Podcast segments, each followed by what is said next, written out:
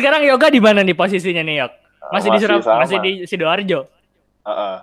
Di kandang. Kok kayaknya apa namanya rumahnya kayak bukan rumah-rumah yang umum ini? Rumah umum gimana? Rumah Kim Jong Un. Kayak warna-warni gitu rumahnya. Ini kalau apa Ajis di mana nih posisinya Ajis? Di Seoul. Waduh. Katanya di Seoul.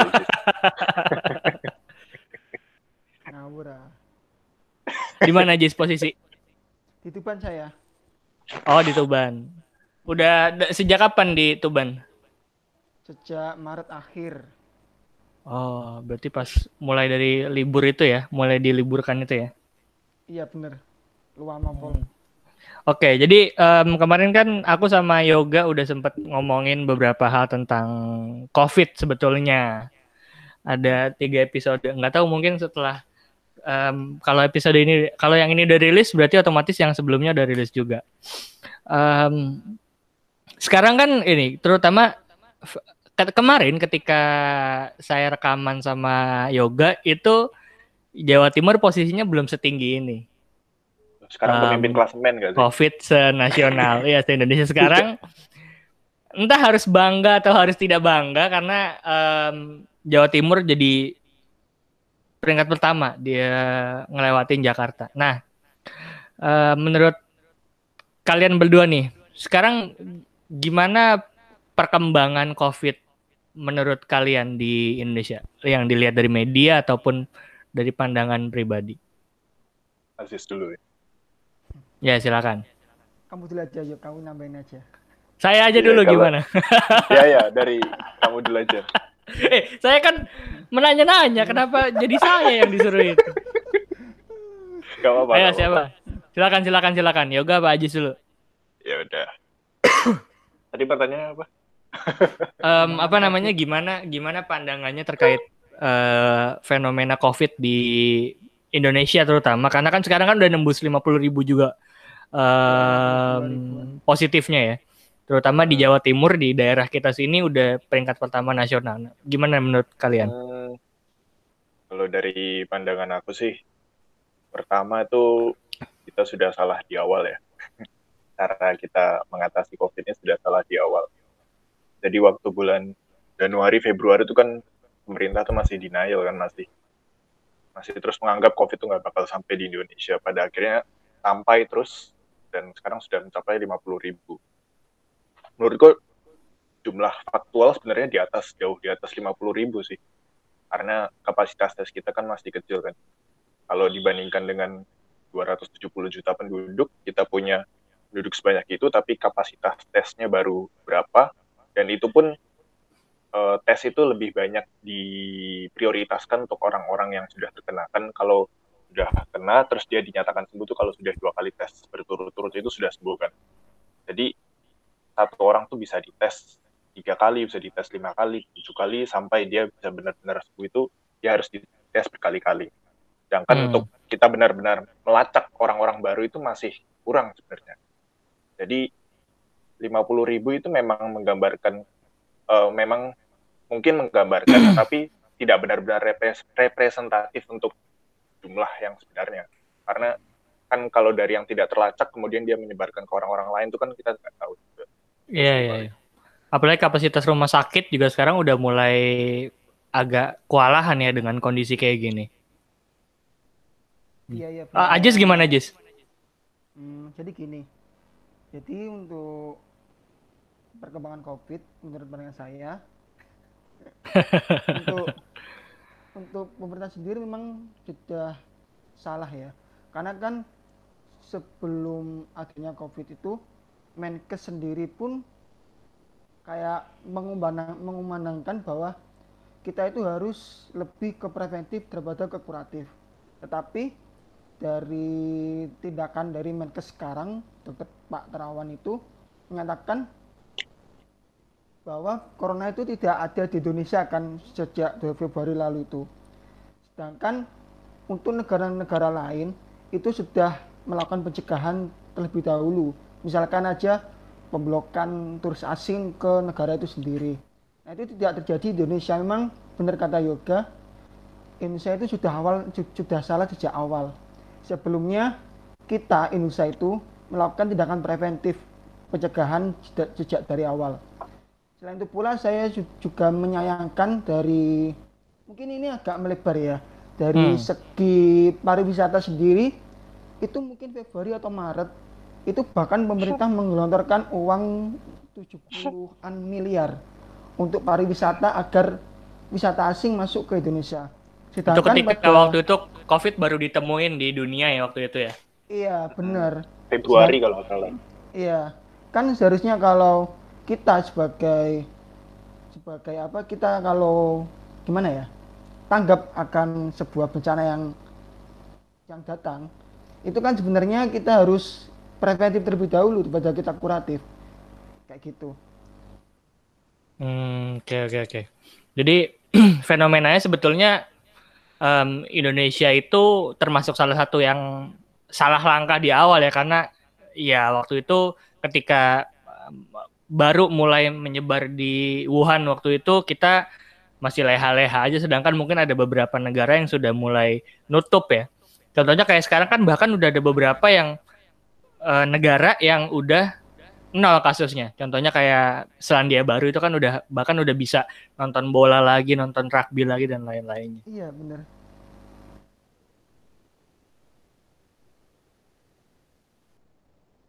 Halo? Alvin? Tes, tes. Uh, ya, informasi mengenai COVID ini kan di uh, gimana ya? Di breakdown dari pemerintah ke bawah. Otomatis uh, setiap hari kan sampai sekarang kan masih ada tuh informasi mengenai berapa jumlah COVID dan lain-lain. Uh, menurut kalian gimana fenomena?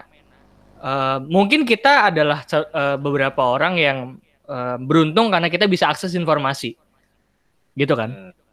Nah tapi gimana fenomenanya ketika sudah masuk ke masyarakat akar rumput, karena kemarin um, enggak kemarin mungkin udah dari beberapa hari yang lalu, setiap malam saya pasti ada aja ngelihat berita jenazah COVID yang ter, uh, ter, mungkin di, dianggap positif COVID, pasien COVID yang sudah meninggal tuh direbut sama keluarganya.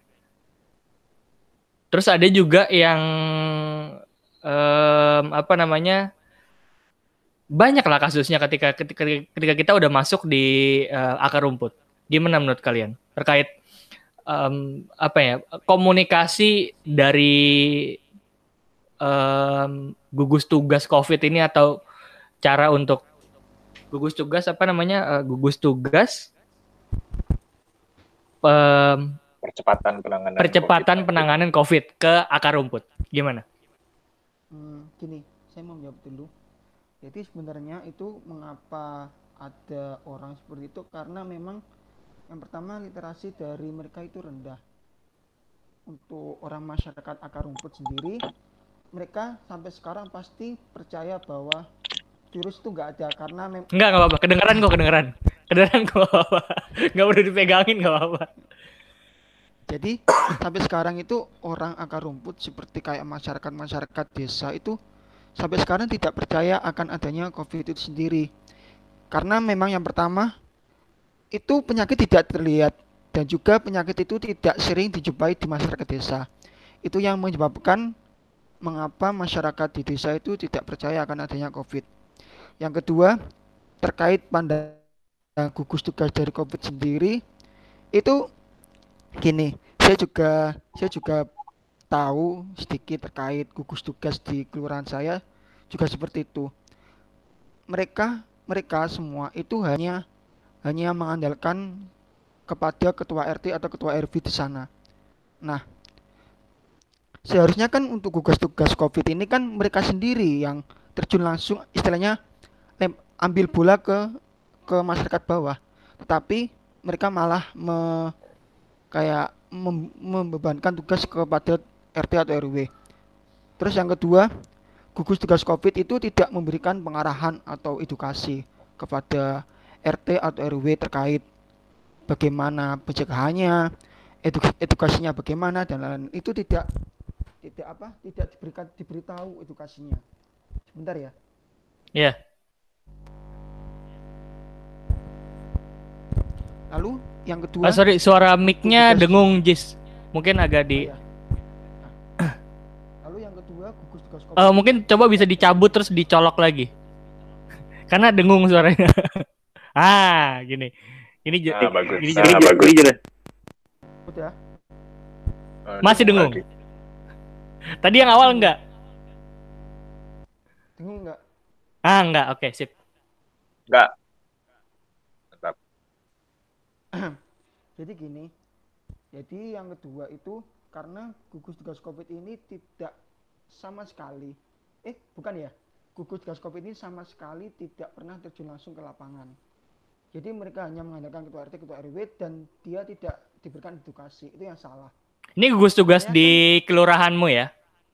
Iya, uh-uh, bener. Jadi mereka itu hanya stay di kelurahan aja, tidak sampai ke terjun bawah langsung gitu. Tidak hmm, sampai iya. ke monitoring dan lain-lain, itu semua tidak ditangguhkan ke ketua R T sendiri kayak gitu. Oke, okay. Yoga gimana ya? Kalau aku sih emang jarang, pertama jarang keluar ya. Dari bulan Maret sejak Pak Budi Karya itu kena COVID itu aku udah udah sering stay, terus dari U T S sampai sekarang tuh keluar cuma dua apa tiga kali gitu. Dan sepanjang tiga bulan ini ya, yang aku rasakan tuh cuma pas beberapa hari yang lalu sih paling. Beberapa hari yang lalu itu untuk pertama kali gugus tugas turun, tapi untuk sesuatu yang tidak begitu berguna. Dia jadi kayak mobilnya gugus tugas itu datang, lewatin rumah-rumah, terus ada toa ngomong soal apa protokol kalau nggak salah. Itu beberapa hari yang lalu. Ajis kayaknya udah sekedar sampai di mikrofonnya. ada ya. ada lebah. Nah, oke, okay, sip, ini aman. Oke, okay, lanjut, Jok. Sorry Ajis ya. Ini masalah yeah. soalnya. Gimana? Bentar-bentar. Iya, yeah, paling selama tiga bulan tuh cuma merasakan itu doang sih. Selebihnya nggak tahu sih kalau di tingkat masyarakat yang sering yang rada sering keluar, yang rada keluar tuh merasakan apa enggak. Cuma kalau aku yang stay di rumah itu tidak merasakan apa kerja gugus tugas dalam mengatasi ini, dalam mem- menyebarkan informasi. Oke. Okay.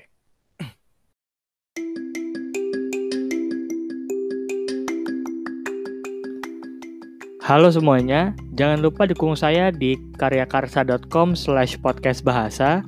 Kamu bisa dukung saya mulai dari lima ribu rupiah aja. Dan dukungan kamu pastinya sangat berharga untuk podcast bahasa.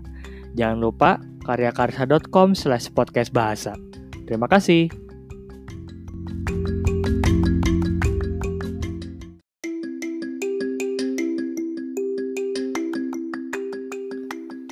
Halo semuanya, jangan lupa dukung saya di karyakarsa dot com slash podcast bahasa. Kamu bisa dukung saya mulai dari lima ribu rupiah aja. Dan dukungan kamu pastinya sangat berharga untuk podcast bahasa. Jangan lupa karyakarsa dot com slash podcast bahasa. Terima kasih.